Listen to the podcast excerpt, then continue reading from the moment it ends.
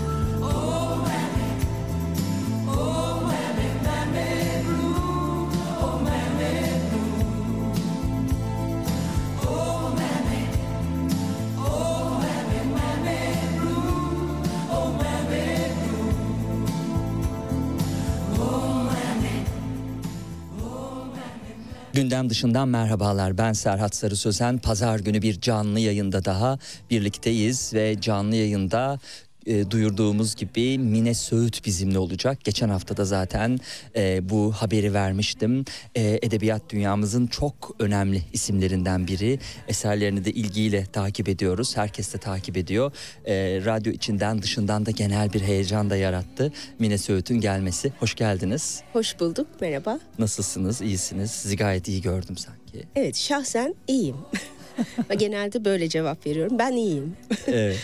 Ee, sevgili dinleyenler e, tabii başkalarının tanrısı e, çok e, kısa bir süre önce daha doğrusu son kitap olarak yayınlandı diyelim çok kısa bir süre önce değil e, dört farklı karakteri yan yana getirdi ve e, kimi hafızasını kaybetti, işte kimi e, bacaklarını, kimi de konfor alanını kaybetti bu hikaye kapsamında. Aslında aidiyet ve bir röportajında belirttiği gibi çıkışsızlık e, üzerine Mine Söğüt'ten e, alıntılıyorum. E, bu kitap önemli. Sona bırakıyorum tatlı niyetine ama bir, bayağı bir ön, önceye gidelim istiyorum. Yani genel olarak Mine Söğüt'ü çok yönlü olarak e, konuşmak arzusundayım. Birçok kitabını da ele almak arzusundayım Mine bu bağlamda. İstanbul'da e, tabii yaptığımız araştırmalarda internette e, son derece e, çok okuyan ama çok da mutlu. Niye ama dedim bilmiyorum sanki olumsuz bir durummuş gibi e, bir, bir ailede dünyaya geldi. E, ve tabii Mine Söğüt'ün e, edebiyatı olan ilgisi değil mi? E, bu çok kitaplı, çok okumayı seven bir ailede e, olmasıyla aslında başlıyor macera. Evet ama demenizin sebebi herhalde geneli çok yansıtmaması yüzünden. Ee, öyle bir ülke değiliz maalesef. Hmm. Hani mutlu, huzurlu ve işte e, kitaplarla dolu bir evde büyümek birazcık yalanmış gibi geliyor yani hayal ürünüymüş gibi geliyor insana. Evet böyle e, küçük bir azınlığın e, ta, yani tarih küçük bir azınlığın ancak e, deneyim, deneyimlediği bir tür evde büyüdüm. E, tabii bu azınlık derken hani toplumdan çok farklı olması bir ekonomik ya da kültürel farklılık değil aslında. E, sanırım birazcık kişilik farklılığı yani yoksa vasat orta sınıf bir aileydi. Babam deniz subayıydı ama komünistti.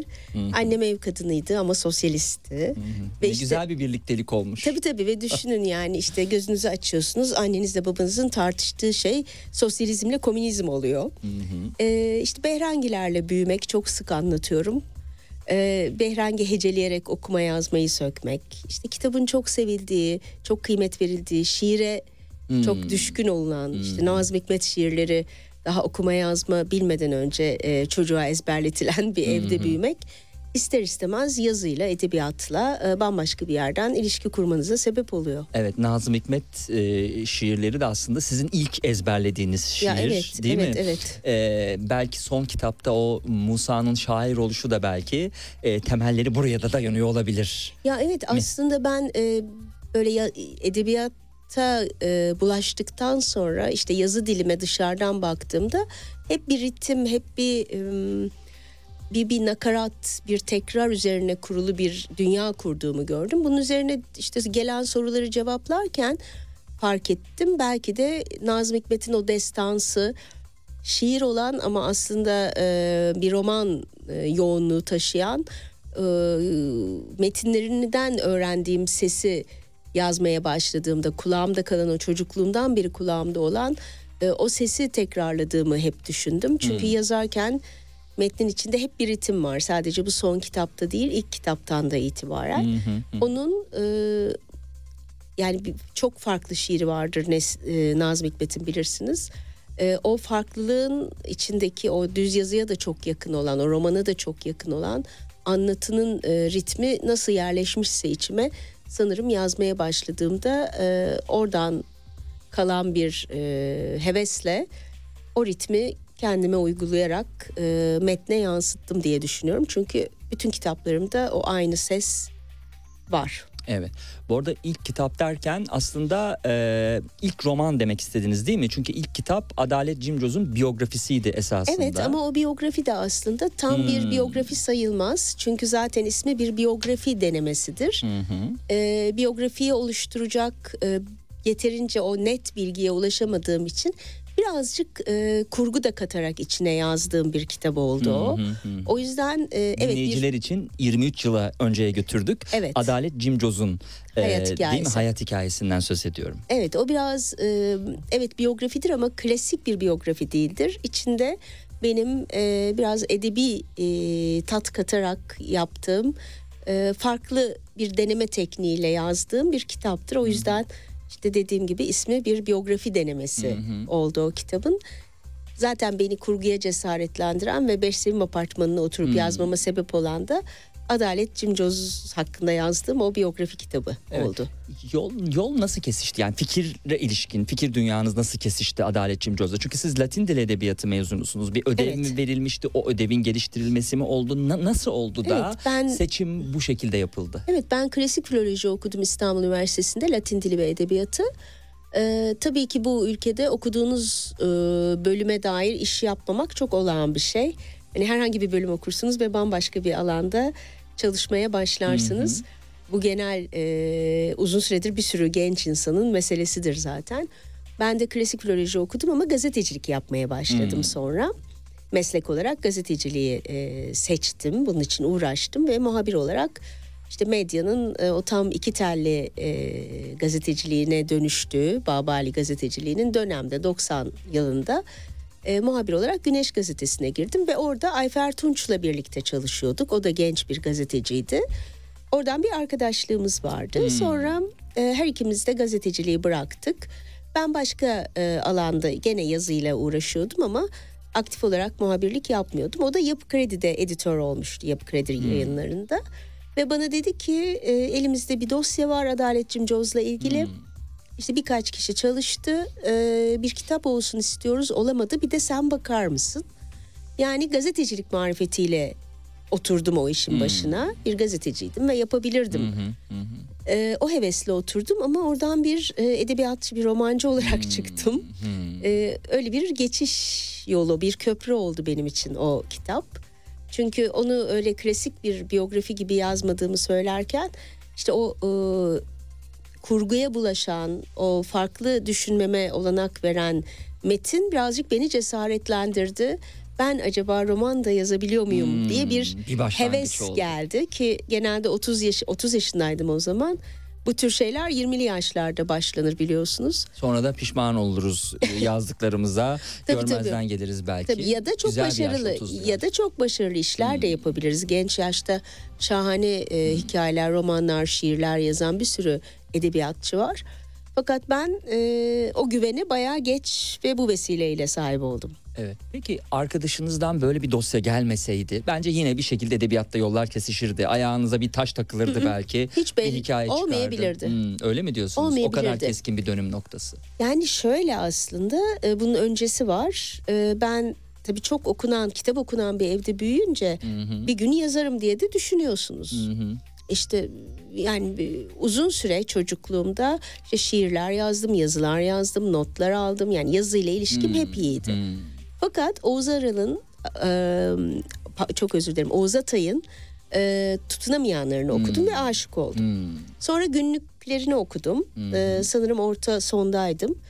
Ve gördüm ki ben hiçbir zaman edebiyatçı olamam. Çünkü ne öyle titiz çalışabilirim. e, yapıyı o kadar baştan kurmak, karakterleri e, ya büyük bir mühendislik yaparak e, bir romanın yapısını baştan tasarlamak benim yapabileceğim bir iş değil diye düşündüm ve hiçbir zaman e, edebi bir metin yazamayacağıma ta ortaokulda karar verdim ve gerçekten sonra da denemedim öyle bir şeyi. Çünkü roman yazmanın e, çok daha titizlik, çok daha büyük bir çalışma ve derli toplu bir kafa istediğini öğrenmiştim. Yalan da değil, istiyor. Ama e, kendimde keşfettiğim o dağınıklığımla, karmaşamla e, hiçbir şeyi derleyip toplamadan e, bir çuvala doldurup o çuvalı sallayarak bir kaos yaratıp sonra onun içinden sonradan yapılan, üstüne yapılan bir mühendislikle bir ayarla e, metin çıkarılabileceğini keşfetmem işte çok uzun zaman aldı. Yani ben hiçbir zaman edebiyatçı olamayacağıma inanmıştım e, Oğuz Atay okuduktan sonra. Oğuz Atay beni edebiyattan yazar olmaktan soğuttu. Alt Ee, başlık. Tabii ki böyle bir başlık yok. Soğutmadı cesaretimi kır yani cesaret daha doğrusu hiç var olmayan cesaretimi daha hiç başını göstermeden yok etti diyelim. E, tabii çok önemli bir isimle başlayınca belki değil mi? O onunla ilgili. Peki Adalet Cimcoz'la ilgili dosya gelmeseydi e, siz kimin biyografisini yazmayı tercih ederdiniz? Yani birisi bunu önermeseydi bir başlangıç olacaksa bu kim olurdu? Belki aynı üniversiteyi okuduğunuz için aynı bölüm olmayabilir ama aynı fakülte ha, fakülte halde edip olabilir belki. Belki başka birisi olabilir. Kim olabilirdi bu? Ee, biyografi hiç fark etmezdi çünkü ben çok iyi bir biyografi okuruyum her şeyden önce. Ben hayat hikayelerini okumayı çok severim. Sıradan herhangi bir e, yaşlı bir insanın, bir ev kadınının, bir öğretmenin yani çok e, hiçbir e, özel vasfı titri olmayan herhangi birinin bile hayatını yazmaya kalktığınızda müthiş bir dünya göreceğinizi düşünürüm. O yüzden böyle sahaflarda bulduğum hani kendileri bastırırlar. Emekli bir öğretmen bütün hayatını yazar. Onun bir roman olduğunu düşünür ve çok da kötü yazar. Onda bile aslında müthiş e, malzeme bulursunuz. Müthiş bir insan hikayesi, e, müthiş bir tanıklık, çok farklı açılardan hayata bakış bulursunuz. Ben biyografi yazmakta heyecanlanmamın bir sebebi de e, çok tutkulu bir biyografi okuru olmamdı. O yüzden hiç fark etmez. Hatta büyük bir insanın değil, e, çok küçük, çok e, dikkat çekici vasıfları olmayan bir insanın e, biyografisini bile yazmak beni çok heyecanlandırırdı. Romanlarda bunu görüyoruz. Son romanda da bunu gördük. Evet ama onlar tabii uydurulmuş. biyografi- tabii tabii kurgu dünyası Kurgu. dışında gerçeği okumak ve gerçeği yazmak da yine Min- Mine Söğüt- Söğüt'ün düşün dünyasında mümkün ve kolay o halde. E, devamlı gerçeğe bakarak yazan biriyim ben. E, yani fantastik şeyler yazmıyorum. E, tam tersine çok net, çok sert Hmm. e, ve gözümüzün önünde olan bir gerçeklikten e, yola çıkarak yazıyorum. O yüzden e, gördüğüm, işte tanık olduğum, üzerine çok düşündüğüm e, meseleler ve karakterler e, var hep benim yazdığım e, romanların, hikayelerin merkezinde. Peki metaforlara da bakacağız. Yani gerçek ama e, gerçeği de tabii e, olduğu gibi anlatırsak gazeteci oluruz. Ama metaforlar kullanarak bunu anlatırsak o hani sizin son romandaki kahve de, kahvede geçiyor gibi değil mi? Hani yıkılmak üzere olan. O zaman bambaşka bir şey ortaya koymuş oluruz şüphesiz. E, sizin yaptığınız gibi. E, çocuklukta yedi okul değiştirdiğinizi Çok, evet, öğrendim. ilkokulu yedi ayrı yedi ilkokulda. ayrı. E, Şey de merak ediyorum bu kadar çok kitap na- nasıl taşınır? Benim de en büyük korkum taşınmak. Çünkü kitapları bir yerden bir yere almak o kadar Kabus kitabı gibi. tam bir kabus. Kabus gibi. Evet biz çok taşındık. Evimizdeki kitapları taşırken e, çok zorlanırdı e, taşıyanlar. Bu hep bir problemdi. Hmm. Ve E, ekstra paralar, ekstra maliyet. Normalde herkes 3 birime taşınacaksa Evet. belki siz 5 birim, 6 birime taşıyorsunuz. Evet, Bir de evet. çarpı 7. 7 Evet, evet o hep sorundu. Sonra benim hayatımda da öyle oldu. Hmm. Şimdi birazcık kitapları azalttım diye düşünüyorum. Ee, hani eskisi kadar büyük bir kütüphanem yok. Artık biriktirmiyorum çünkü dijital e, bir dünya Hmm. var. Bir de e, kitaplara çok kolay ulaşabiliyorsunuz ihtiyacınız olduğunda. Hmm. Yani işte özellikle e, kuramsal kitapları tutuyorum elimde daha çok ve edebiyattan seçkileri işte çok önemsediğim, çok sevdiğim, nesne olarak sevdiğim kitapları tutuyorum. Özür dilerim. Onun dışında e, ulaşabileceğim kitapları pek tutmuyorum. Çünkü sığışamıyoruz artık. Evet tabii değil mi İstanbul'da biz zor sığıyoruz artık dairelere. Merkez Bankası Başkanı'nın bile metrekare e, hesabı yaptığı bir e, artık e, şeyde günümüzde e, son e, haberleri göz önüne alacak olursak gerçekten kolay değil. Peki gazetecilik e, Güneş Gazetesi'yle başlattınız evet E, sonra e, çok önemli bir dergi e, böyle cuma günleri miydi acaba çıkıyordu Tempo dergisi Perşembeleri çıkardı yanlış hatırlamıyorsam. Çıksa da acaba ne yazılar çıkacak, e, ne röportajlar çıkacak diye merakla beklediğimiz o derginin Tempo dergisinin Tempo olduğu dönemde Güneş'ten oraya geçtiniz. Evet e, ben geçtiğimde bir haber dergisiydi. Sonra yavaş yavaş vasfı değişti. Daha magazinel bir e, haftalık dergiye dönüştü. Tabii yani şöyle diyeyim ben gazeteciliğe başladığımda e, işte nokta e, efsanesi vardı. En büyük haberciliği yapan dergi oydu. E, tem, Tempo'da bir haber dergisiydi ama sonra işte aktüel, Tempo'nun aktüele dönüşmesi aslında genel olarak medyanın o büyük ve benim için çok negatif olan e, değişimine denk geldi. Yani bir haber dergisinde başladım ama e, ben bıraktığımda artık haber dergisi değildi. Hmm, O yüzden bir ada gibi kurulan aslında hani yeni yüzyıl radikal ekolü değil mi o dönem siz de yeni yüzyıla geçtiniz. Evet yeni yüzyıla geçtim ama e, o da aslında iyi bir gazeteciliğin e, işaretini vermiyordu bence. Tam tersine hani bugün şikayet ettiğimiz ve sevmediğimiz Türkiye'yi bu hale getiren e, medyanın temelleri atılıyordu o yıllarda. Yani e, o yeni yapılanma o benim yozlaşma olarak tanımladığım medyadaki e, ve böyle çok da kıymeti olmayan yeni değerlerin yükselen değerler olarak pazarlandığı birazcık e, şatafatlı, şık ama içeriği sorunlu bir medyaya dönüşüyordu. O yüzden yeni yüzyılda çalışırken artık bu meslek bana göre değil, ben bunun bir parçası olmak istemiyorum deyip gazeteciliği bıraktım. Hı hı. Ee, e, tabii Öküz dergisinde yazmanız vesaire e, s- sayılıyor mu bu yoksa o, o- Hayır, kapsayıcı- onlar alternatif. ayrı. Hı O hı. artık işte o ana akım medyanın e, yeni o şekilleniş biçiminde bir payım olamayacağını olmasını Hmm, istemediğimi fark hmm. edip bıraktım ve Haberci diye bir belgesel vardı Evet, belki hatırlarsınız. Evet, Coşkun orada Aral'la. metin, Coşkun'la metin yazdım. hı. O çok benim için kıymetli bir Hmm. deneyimdi. Bu arada Araştırdığım zaman fark ettim ben mesela bu bilgi bende yoktu Evet. nasılsa. Bu bu mesela benim bana çok şey öğretti. Hmm. Hem yazmak anlamında hem televizyonculuk anlamında. E, bu arada Öküz dergisi bugünkü birçok benzeri derginin e, atasıdır, ilk ilkidir Hmm. e, format olarak. Orada yazıyordum. E, bütün bunlar işte benim yazıyla gazetecilikle bağımın kopmadan devam etmesine Hmm. sebep oldu ama dediğim gibi e, merkez medyada çalışmayı bıraktım. Evet. 2003 2013 yılında Merkez Medya değil hani Cumhuriyet Gazetesi'nin yeri her zaman için Evet, ayrıdır. gene alternatif, şüphesiz. evet, gibi denilebilir. Yapılan işler anlamında da belki hani bu anlamda farklı tabii. Ee, 2013 değil mi? 2021 e, Evet. arası sizin Cumhuriyet Gazetesi'nde yazdığınız bir dönemdi ki e, sonrasında buradan e, yazıları Alayına isyan. alayına isyanda e, derli toplu biçimde okuyucuyla farklı bir tabii e, şeyle okuyucuyla buluşturmuş oldu. Evet, evet. O da benim çok sevdiğim ve önemsediğim e, kitaplarımdan biridir Alayına İsyan. Maalesef çok bahtsız bir zamanda yayınlandı. E, tam 2020 pandemiden. tam pandemi. Evet. Yani Mart ayında bir hafta sonra hepimiz e, bütün dünya itaat edecek ve eve girecek. Ben itaat etmeyin ve sokağa çıkın diye kitap yaptım. Çok kötü talihsiz bir zaman oldu ama e, içindeki e, alıntıları çok önemserim. O 2013 ve 21 arasında Cumhuriyet Gazetesi'nde yazdığım gündeme dair yazıların içinden e, derlediğim biraz akıl fikir e, paragraflarıdır onlar.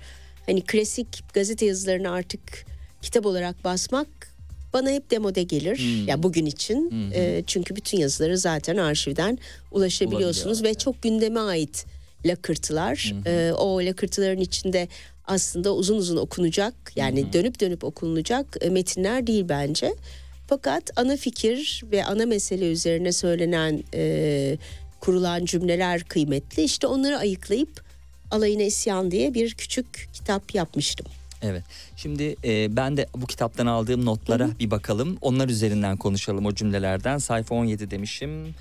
Evet, e, bu sistem gençliğin itirazından yıkılabilecek kadar zayıf ve gençliğin isteğinden başkalaşabilecek kadar değişime açık.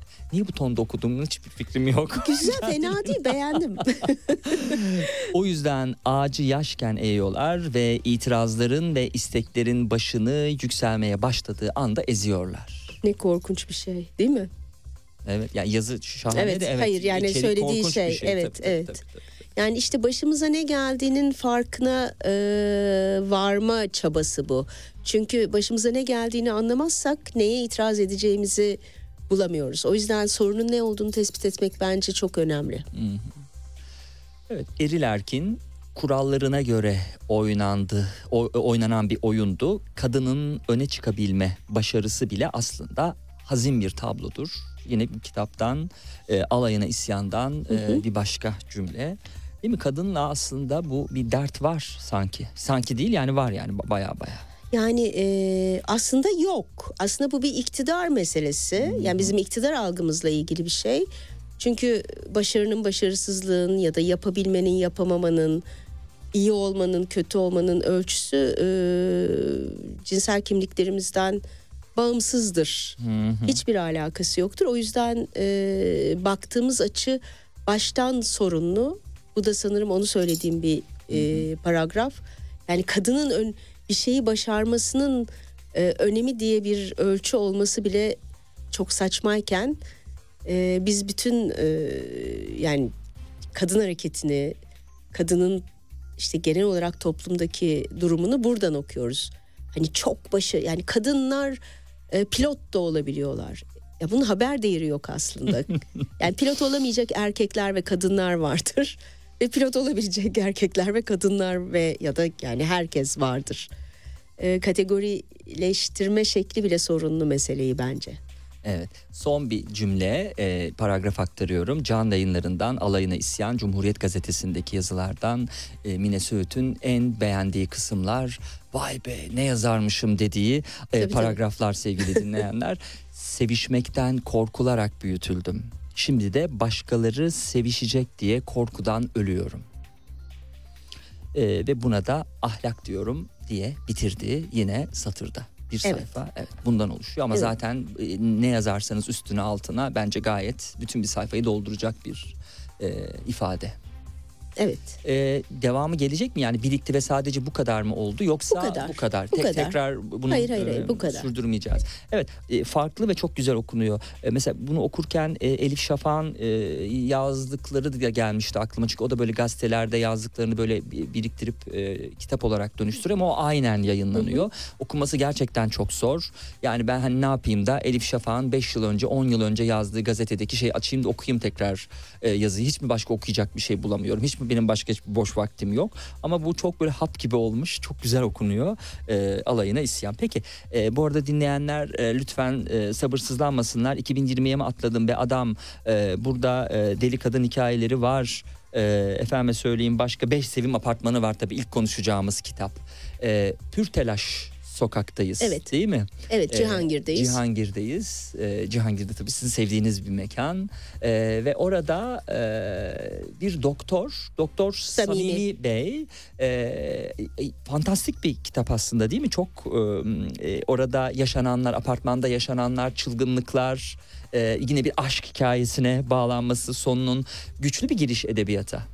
Yani aslında o tabii benim e, batıl üzerine e, yazdığım bir kitap. Batıl inançlar üzerine yazdığım bir kitap ve e, bu batıl inancın e, hayatımızda neye denk geldiği, neyi örttüğü, neyi biçimlendirdiği üzerine anlattığım bir hikaye.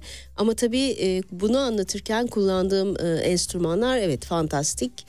E, gene batılın kahramanları cinler var kitapta. E, periler var ve bir akıl hastanesinde doktor Beş olan kişi var değil mi? evet. Getirtilen akıl hastanesinden apartmana. Evet, Doktor Samimi'nin akıl hastanesinden bir apartmana getirip yerleştirdiği ve kendisine musallat olduğunu düşündüğü ama var olmadıklarına inanmak istediği cin ve perilere karşı verdiği e, mücadele var. Ama tabii bütün bunu anlatırken e, cinler, periler, o inançlar bir araç. Asıl mesele e, hayatın gene çok gerçeklerine denk düşen e, aile ilişkileri, işte yoksulluk, e, bir takım e, toplumsal travmalar. Bütün bunların etrafında şekillenmiş yarısı hayal ürünü olan yarısı da e, o hayali kurduran gerçekleri yansıtan böyle çift taraflı hikayeler. E, bu kitaptan sonra e, Kırmızı Zaman hemen bir başka roman geldi. Aslında bakıldığı zaman e, belli bir süre siz öykülere odaklandınız. Uzun süre öyküler yazdınız. Romandan e, alıkoydunuz e, okuyucuyu. Sonra evet. Son- evet tabii. Önce romanla başladım. Aynen sonra Kırmızı Zaman ama arada tabii bir de yani Doğan kardeşle Evet. ilgili yazdığınızı söylemek de belki gerekir. Tabii tabii Doğan Bir kardeş zamanların var. efsanevi dergisiydi. E, değil mi? Yapı Kredi Bankası'nın Evet o da gene benden yayın evinin istediği. Hmm. Gene o da gazetecilik marifetiyle. Yani Hmm. arada benim hep gazetecilik marifetiyle yaptım dediğim e, bir takım işlerim var. İşte Doğan Kardeş e, böyle bir kitap. Sonra Darbeli Kalemler var. E, o da öyle bir derleme. E, yani bir, bir yandan roman yazarken e, bir yandan da biraz araştırma içeren, arşiv karıştırtan bana işler yapmayı da hep çok sevdim. darbeli kalemlerde de e, şu an var mı diye bakıyorum Yok etrafında. sanırım. Evet. E, orada da Türkiye'de yaşanan 27 Mayıs, 12 Mart ve 12 Eylül askeri müdahalelerinden hemen sonra yazılan yine köşe yazıları arasından yapılmış bir seçki Evet olduğunu ilk bir hafta içinde yazılabilmiş Hmm. artık ne yazılmışsa Hmm. yani o askeri müdahalelerin hemen arkasından medyada ama her türlü ideolojik medyada yani sağ Hmm. solu ortası ne yazmış e, köşe yazarları ne yazabilmiş neyi nasıl yazabilmiş. Hmm, kritik bir süre tabii bir hafta. Güvenebilir hafta. miyiz o bir haftaya böyle çünkü İşte o en güvensiz yani ne Hmm. olduğunu anlamadığımız dönem sıcağı sıcağına e, neler yazabilmişler hangi dönem nasıl bir e, refleks çıkmış ortaya kontrollü refleks nasıl çıkmış biraz onu görmek için yaptığım bir derleme. O da önemli bir arşiv kitabıdır benim için. Evet. Kırmızı romana bir bakalım. Ee, Kırmızı romanda da aslında sizin e, bu zaman kavramı ile hep uğraştığınızı biliyoruz. Hatta verdiğiniz bir röportajda yakın zamanda diyorsunuz ki tüm kitaplarımda uğraştığım şey aslında benim zamandır. Zaman Tanrı'nın ta kendisidir diye düşünürüm. Ee, hakim olduğunuz gerçekten içinde var olduğunuz tek şey andır. Geçmişe de geleceğe de içinde bulunduğumuz andan bakarız. O yüzden oradaki farkındalık e, çok önemli diyor. Bu kitapta da Kırmızı Zaman'da da hemen buradan yine zaman kavramıyla ilgili sözü size bırakacağım ama sadece Kırmızı Zaman'la ilgili de e, dinleyenlere şunu söyleyelim. E, burada da başlıca kahramanımız Zaman Dayı, Halat Niyazi, Botan ve Hüsran'dır. Bu kahramanların 1900'lerin başlarından 2002 yılına uzanan ve birbirine karışıp kimsesizler mezarlığıyla son bulan hikayesini işliyor. Kitabın başında zamanın eş güdümlü evrensel zaman, gök günlüğü, zaman, gizli zaman, ölü zaman gibi çeşitli neden- e, bu- bunu biraz sonra söyleyeceğim. Kendim için aldığım notu zamansız tekrar size söylemiş oldum. Ah bu zaman. Ama ne kadar güzel daldınız notlara. bir de dursaydım iyi olacaktı. Bir sonraki soruya geçmiş oldum notlarımda. Olsun evet. olsun ben de Çünkü ilgiyle kitabı okuduktan izliyorum. sonra e, bu- bunu ayrıca soralım demiştik. Şimdilik zaman ve e, kırmızı zamanın e, e, genel e, evrenine sizi e, Evet bırakalım. şimdi kırmızı zaman bir defa ben şehir şehre dair İstanbul'a dair e, metinler yazmayı seviyorum. Genelde e, şehir var hep merkezinde yazdıklarımın bu şehir var. E, kırmızı zaman da öyle ve e, işte birinci ilk yazdığım kitapta da mesela inançlaydı, tanrıylaydı, varoluşlaydı. Bu birazcık daha bireysel bir varoluş sorgulama. inançtan bir tık öteye geçip bu romanın kahramanlarını çok severim ben. Onlar da gerçekle hayal arasında gidip gelirler. Ee, ve bu arada da bir varoluş sorgulaması vardır bütün kahramanlarda. Ee, birbirlerinden çok farklı ve hiç de neredeyse yolları kesişmeyen birçok kahramanı vardır. Ama biz onlara biraz uzaklaşıp dışarıdan baktığımızda aynı yere vardıklarını görürüz. Ve hepsi kendi varoluşlarının e, sebebini e, anlamaya çalışırlar. Bir e, şehrin hikayesinde ve e, işte o şehirdeki e, hiç bitmeyen bir takım e, dramların, insani dramların e, gölgesinde bütün kahramanların e, kendi varlıkları üzerine bir sorgulamaları vardır. Bir hayata dair e, çıkarımları vardır, arayışları vardır. O yüzden o kitabı ben çok severim. Çünkü e, hem şehrin dehlizlerinde geçer roman. İşte biliyorsunuz efsanelerde hep bahsedilir. Ee, Bizans'tan beri e, her yeri birbirine bağlayan o Suriçi İstanbul'un da bir yeraltı şehri de vardır ve orada bütün efsaneler oraya dairdir. Ee, illegal şeyler orada yapılır. Ee, işte gizli ilişkiler orada kurulur. Onun e, artık o tünellerin varlığından somut olarak emin olmasak bile ya da o birbirine bağlayan şehrin her yerini o tünelleri artık aşamıyor bile olsak onlar hakkında anlatılan e, şeyler aslında bugünkü hayatı da besler. Bugünkü hayatta da bir karşılığı vardır. İstanbul'un bir yeraltı bir de yerüstü olduğu. E, o yüzden ben bu hikayeyi çok severim. Hem şehre dair hem insana dair e, benim böyle temel meselelerimi çok yönlü anlattığım e, bir masaldır Evet. Kırmızı Zaman. Beş Sevim apartmanından sonra gelmişti. Evet, Kırmızı ikinci Zaman. roman. İkinci roman. Pınar Kür'le yollarınız nasıl kesişti? Çünkü orada da bir e, Pınar Kür'le iki kadın yazar.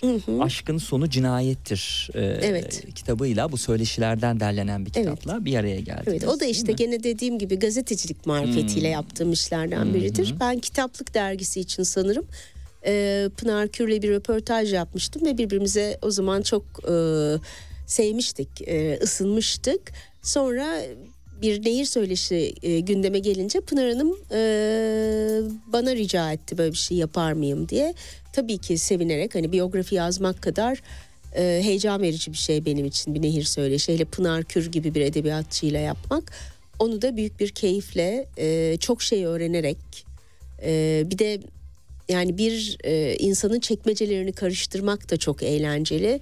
E, her şeyi konuşuyorsunuz, her şeyi soruyorsunuz, bütün hayata otopsi yapıyorsunuz.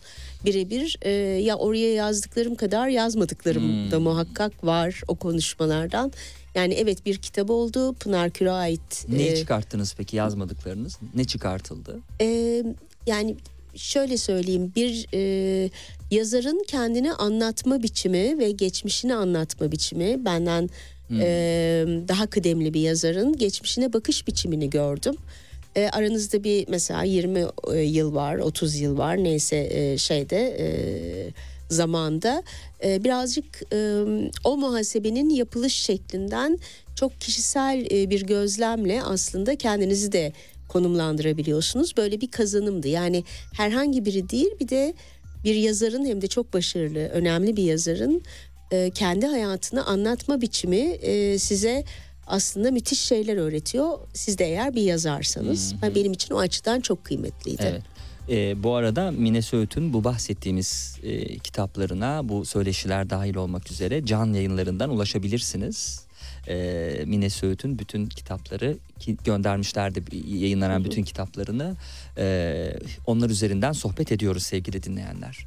Ve üçüncü roman geldi e, toplam dört roman değil mi? Yanlış bir Ne güzel ben böyle var. hemen söyleyemiyorum. Sanırım dört roman evet. evet.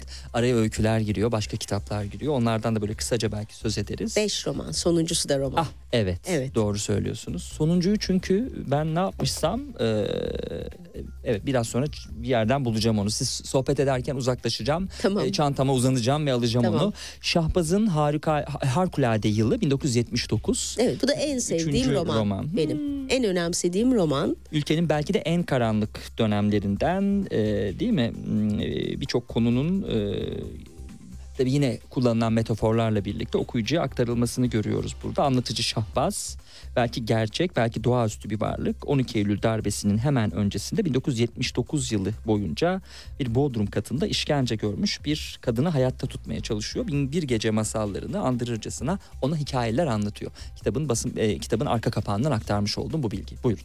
Evet Şahbaz benim için önemli çünkü 1980 sadece Türkiye için değil aslında dünyada da büyük bir e, siyasi dönüşümün ve dolayısıyla da e, bütün değerlerin e, dönüşümünün e, çok sert bir şekilde yaşandığı bir döneme denk geliyor.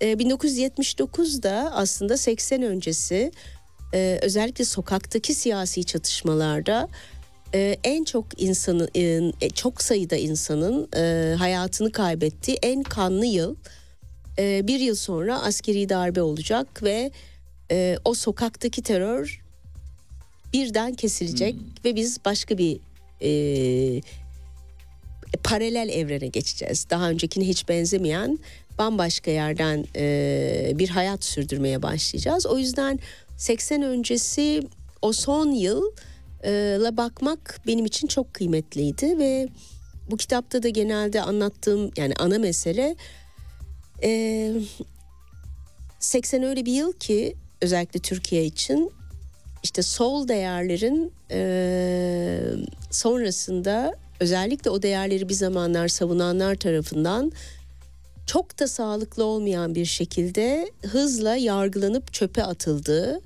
ve tamamen tezat değerlerin e, çok kıymetliymiş gibi e, büyük bir coşkuyla benimsenebildiği bir e, dönüşümün sıfır hmm. noktası. Öncesi ve sonrası hmm. birbirinden çok farklı. Ben bu dönüşümü nasıl yap? Daha doğrusu vahşi kapitalizmin hmm. başarısının neye borçlu olduğunu ve buna en çok destek verenlerin de o anti kapitalist ideolojilerden gelen insanlar olmasının e, nereden kaynaklandığını soruşturan, tartıştıran bir metin yazmak istiyordum. E, Şahbaz'ın Harikulade Yılı böyle bir roman. Kahramanları e, benim için çok kıymetli. Şahbaz kötülüğü temsil eden, kötüyü temsil eden ama aslında kötünün de nerede kötü olduğu, nerede iyi olduğu anlaşılmadığı noktada yarattığı o, o büyüyü de çok güzel e, bize geçiren bir kahraman. E, o yüzden bu Şahbaz'ın Harikulade yılını hem de e, bu kitapta sorguladığım şeyler aslında tamam 80-79 dönemine ait ama bugün yaşadığımız ve e, çok da severek çok da e, mutlu olmadığımız düzenin e, birazcık nasıl olup da kurulduğu, başımıza bugün gelenlerin nasıl geldiği üzerine düşünmeye başladığımızda dönüp bakacağımız e, çok kritik bir e, süreci de sorguladığı için önemli bence. Şimdi sizin vermiş olduğunuz röportajlarda özellikle tam da bu noktaya değindiğiniz bir yer vardı. Ee, acaba Mert Mert'e verdiğiniz röportaj mıydı? Mert Özsoy'a hemen o kısmı eğer bulabilirsem aktaracağım. Bulamazsam hiç vakit kaybetmeden e, evet e, Peki Anıl Mert Özsoy'a verdiğiniz röportajla ilgili evet ilgili kısmı bulamadım. Ee, o halde devam ediyoruz sevgili dinleyenler. Ee, biraz sonra döneriz. Dolapdere evet. Evet. Ee, Kürt kediler, Çingene kelebekler. Burada bir deneme. Yine gazeteciliğinizin ön plana çıktığı 2010 İstanbul Kültür Başkenti iken siz orada e, 40 yazar, 40 Evet, farklı bölgeyi ele anlattık, aldı. evet. Siz Dolapdere'yi seçtiniz. Verildi mi seçtiniz mi? Ve niye seçtiniz Aslında orayı? o ilginç bir hikayesi var onun. Çünkü e, Heyamola yayınlarının bir projesiydi bu. Ve den- denildi ki büyüdüğünüz semtlerin hikayesini anlatın. E, benim İstanbul'da büyüdüğüm ve hikayesini anlatabileceğim yer e, Bağdat Caddesi, e, Selam Çeşme, e, Kadıköy e, Moda. Ben oraları anlatmak istemedim. Onları anlatmak bana heyecan vermeyecek. E, pek sözüm yok oralarla ilgili. Yani beni yazmaya Hmm. heyecanlandıracak bir hikayesi de yok. Benim Çok iyi bildiğiniz yerler niye yok? E çünkü içinde çile dert olmazsa ben yazamıyorum. Hmm, şimdi oldu. evet, beni beni heyecanlandırmıyor. Evet. Yani güzel şeyler yazasım yok. Ref, ferah şeyler yazasım yok. E orası kirli değildir bu dediğim semtler nispeten daha temiz, steril e, semtlerdir. Hani es, yıkılan eski köşkler üzerine romantik bir şey yazasım da yok. Hmm.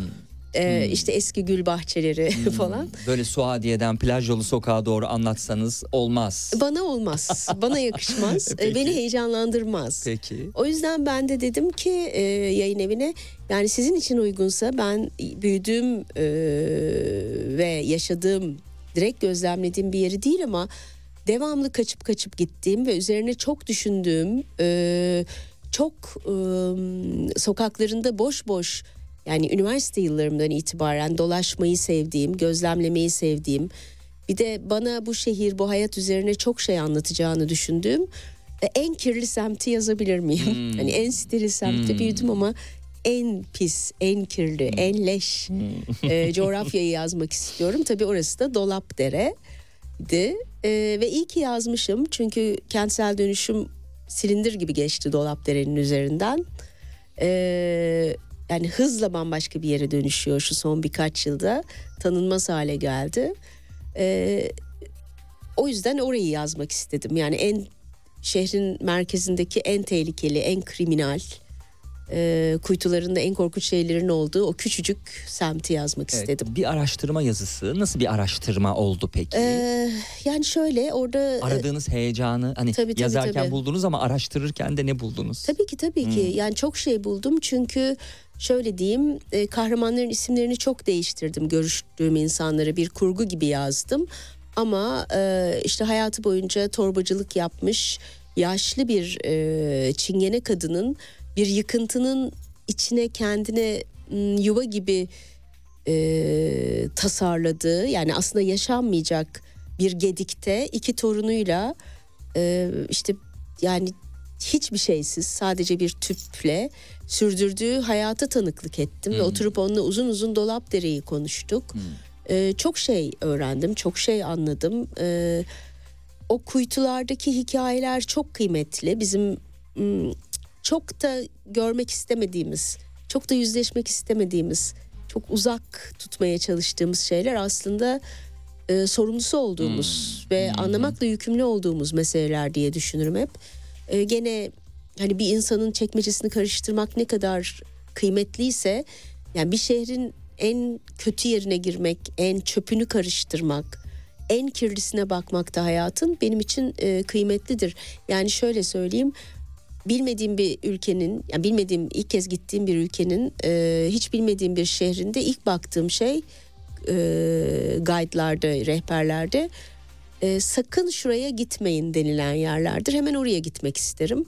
Dolapdere'de bizim hani Türkiye'de uzak durun turistlere oraya sakın gitmeyin denilen yerlerden biri. E, o yüzden ben gitmeyin denilen yerlere gitmeyi sevdiğim için Dolapdere'nin de o tehlikeli görünen ama aslında tehlikeden önce çok sert bir gerçekliği barındıran e, kuytusuna gitmeyi Hmm. çok sevdiğim için e, buna kıymet verdiğim için bunu yazmanın bunun tanıklığının e, bir edebiyatçı her şeyden önce bir gazeteci ya da bir insan olarak sadece bir birey olarak kıymetli olduğunu düşündüğüm için Dolapdere'yi yazdım. Şahane. Ee, üçüncü romana geldiğimizde Dördüncü romana Dördüncü geldiğimizde Madame Arthur Bey ve hayatındaki her şey Evet. ki kadın ve erkeği bedeninde birleştiren yine varoluşun ve iktidarın sorgulandığı e, yine bir Mine Söğüt. Evet, kötülüğün da. sorgulandığı. Bu tabii birazcık da e, politik bir sorgulama gene. Aslında birazcık Şahbaz'ın harikulade yılının e, bir e, diğer tarafı gibi gelir bana o kitap. Hani daha toplumsal bir sorgulamadır. O dönüşümün, e, kötülüğün, o iktidarın toplumsal sorgulamasıdır Şahbaz. Bu da bireysel sorgulamasıdır. Bir birey olarak o kötülüğün içinde nasıl bir e, gerekçeyle e, yer alır insanlar? E, o korkunç, e, kaotik politik ortamda işte işkencelerin, e, şüpheli ölümlerin, e, çok karanlık e, siyasi ilişkilerin döndüğü bir çağda bir insan e, nasıl cellat olur, cellatlığı seçer? Kötülük e, nasıl beslenir ve nasıl rasyonelleştirilir? Birazcık onun sorgulaması o da. Evet.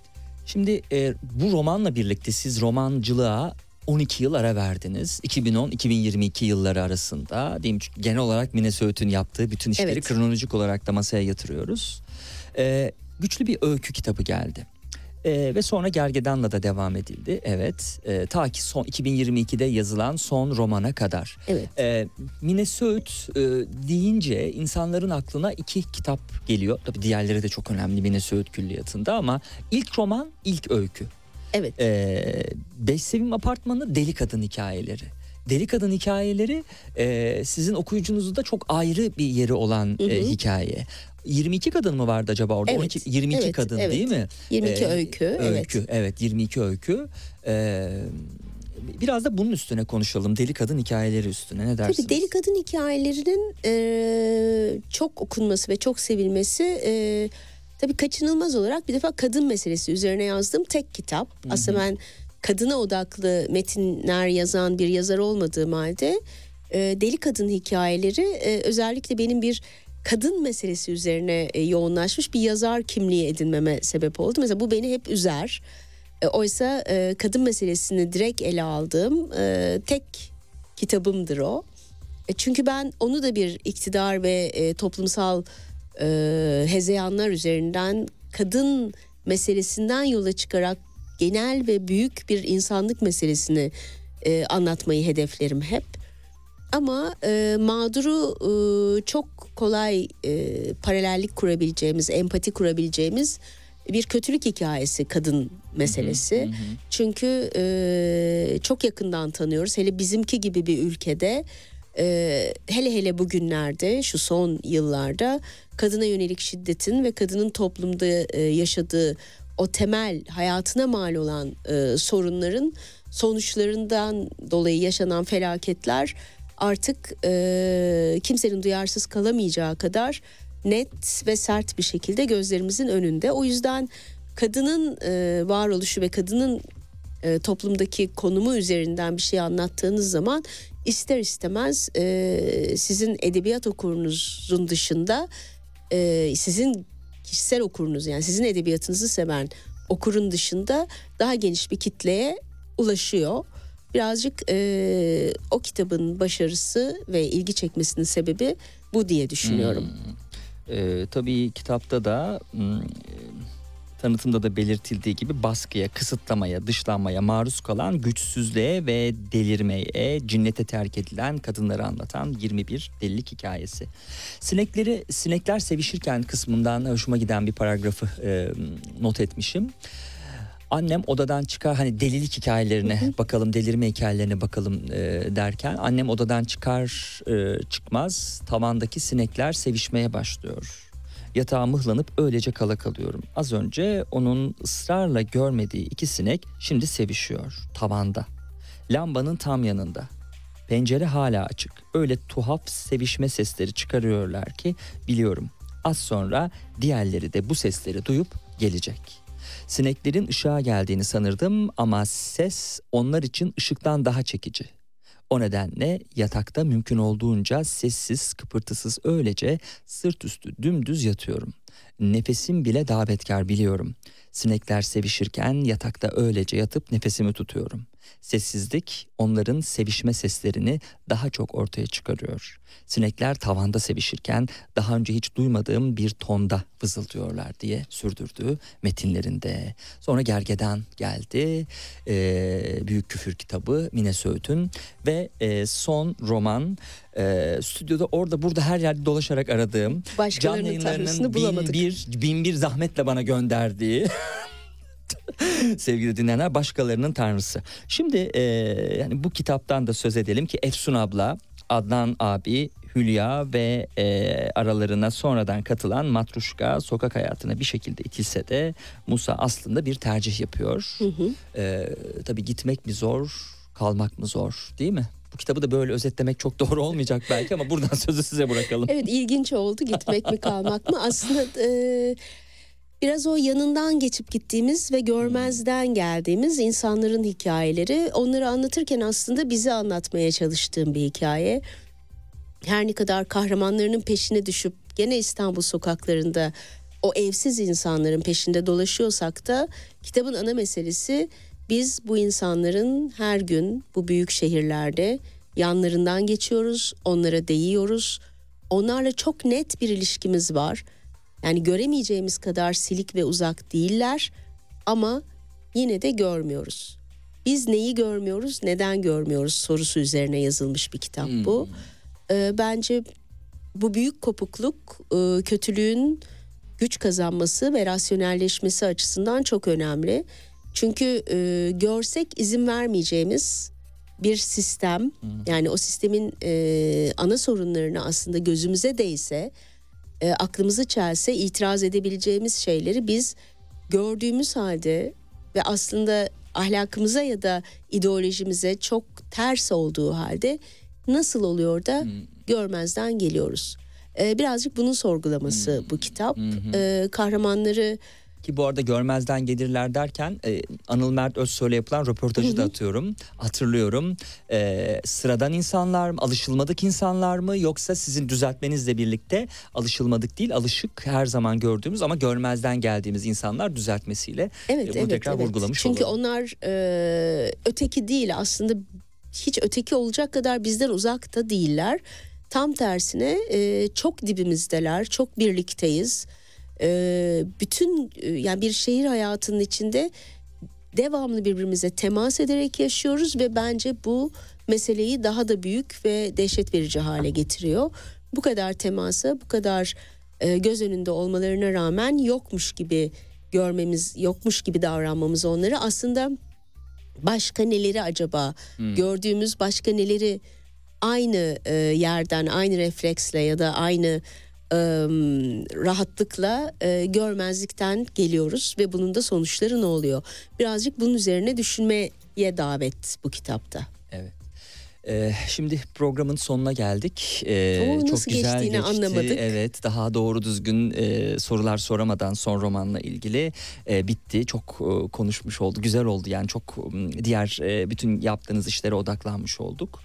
Ee, size e, genç yazarlardan Faruk Türünay'ın APTM ya da şimdiki zaman Esrarı adlı Everest'ten çıkan romanını hediye etmek Aa, istiyorum. teşekkür ederim, Okudunuz mu şahane. Faruk Türünay'ı bilmiyorum Hayır, ama en okumamıştım. azından, Çok teşekkür e, ederim. Bu belki bir e, başka yazarla tanışmak için bir vesile olur. E, Başka bir yazarla daha diyelim. Harika. E, peki sizin de atölyeleriniz devam ediyor mu? Ahlak belanızı Evet versin. ediyor. Nasıl katılabilir insanlar? Ee, İstanbul'da e, Velhasıl Akademi e, bünyesinde yapıyorum artık sadece Ee, ve ayda bir kere muhakkak oluyor tarihi sabit olmasa da. Çünkü ben burada yaşamıyorum. Ee, Bodrum'da yaşıyorum biliyorsunuz gidip geldikçe. Onu düzenli bir şekilde yapmaya çalışıyorum ya da e, başka şehirlerde de hadi gel bize atölye yap dendiğinde e, uygun şartları sağlarsak koşarak yapıyorum. Çünkü bu benim e, en sevdiğim en önemsediğim e, işlerimden birisi. Bir yazma atölyesi değil, bir edebiyat atölyesi değil. Basın ahlakından yola çıkıp kendi bireysel ahlakımıza baktığımız, sorguladığımız e, biraz düşünme atölyesi, tartışma atölyesi, interaktif bir atölye. E, şu kitaplarda yazdığım e, bunca yıldır e, temel meseleleri hep birlikte farklı yönlerden tartıştığımız benim için çok kıymetli bir e, atölye. Şahane. Çok teşekkürler geldiğiniz için. Saniyeler içinde 17 haberlerine bağlanacağız. E, Mine Söğüt'le yayın yapmak benim için bir keyifti.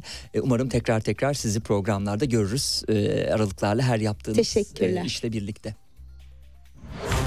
Serhat Sarı Sözen'le gündem dışı devam edecek.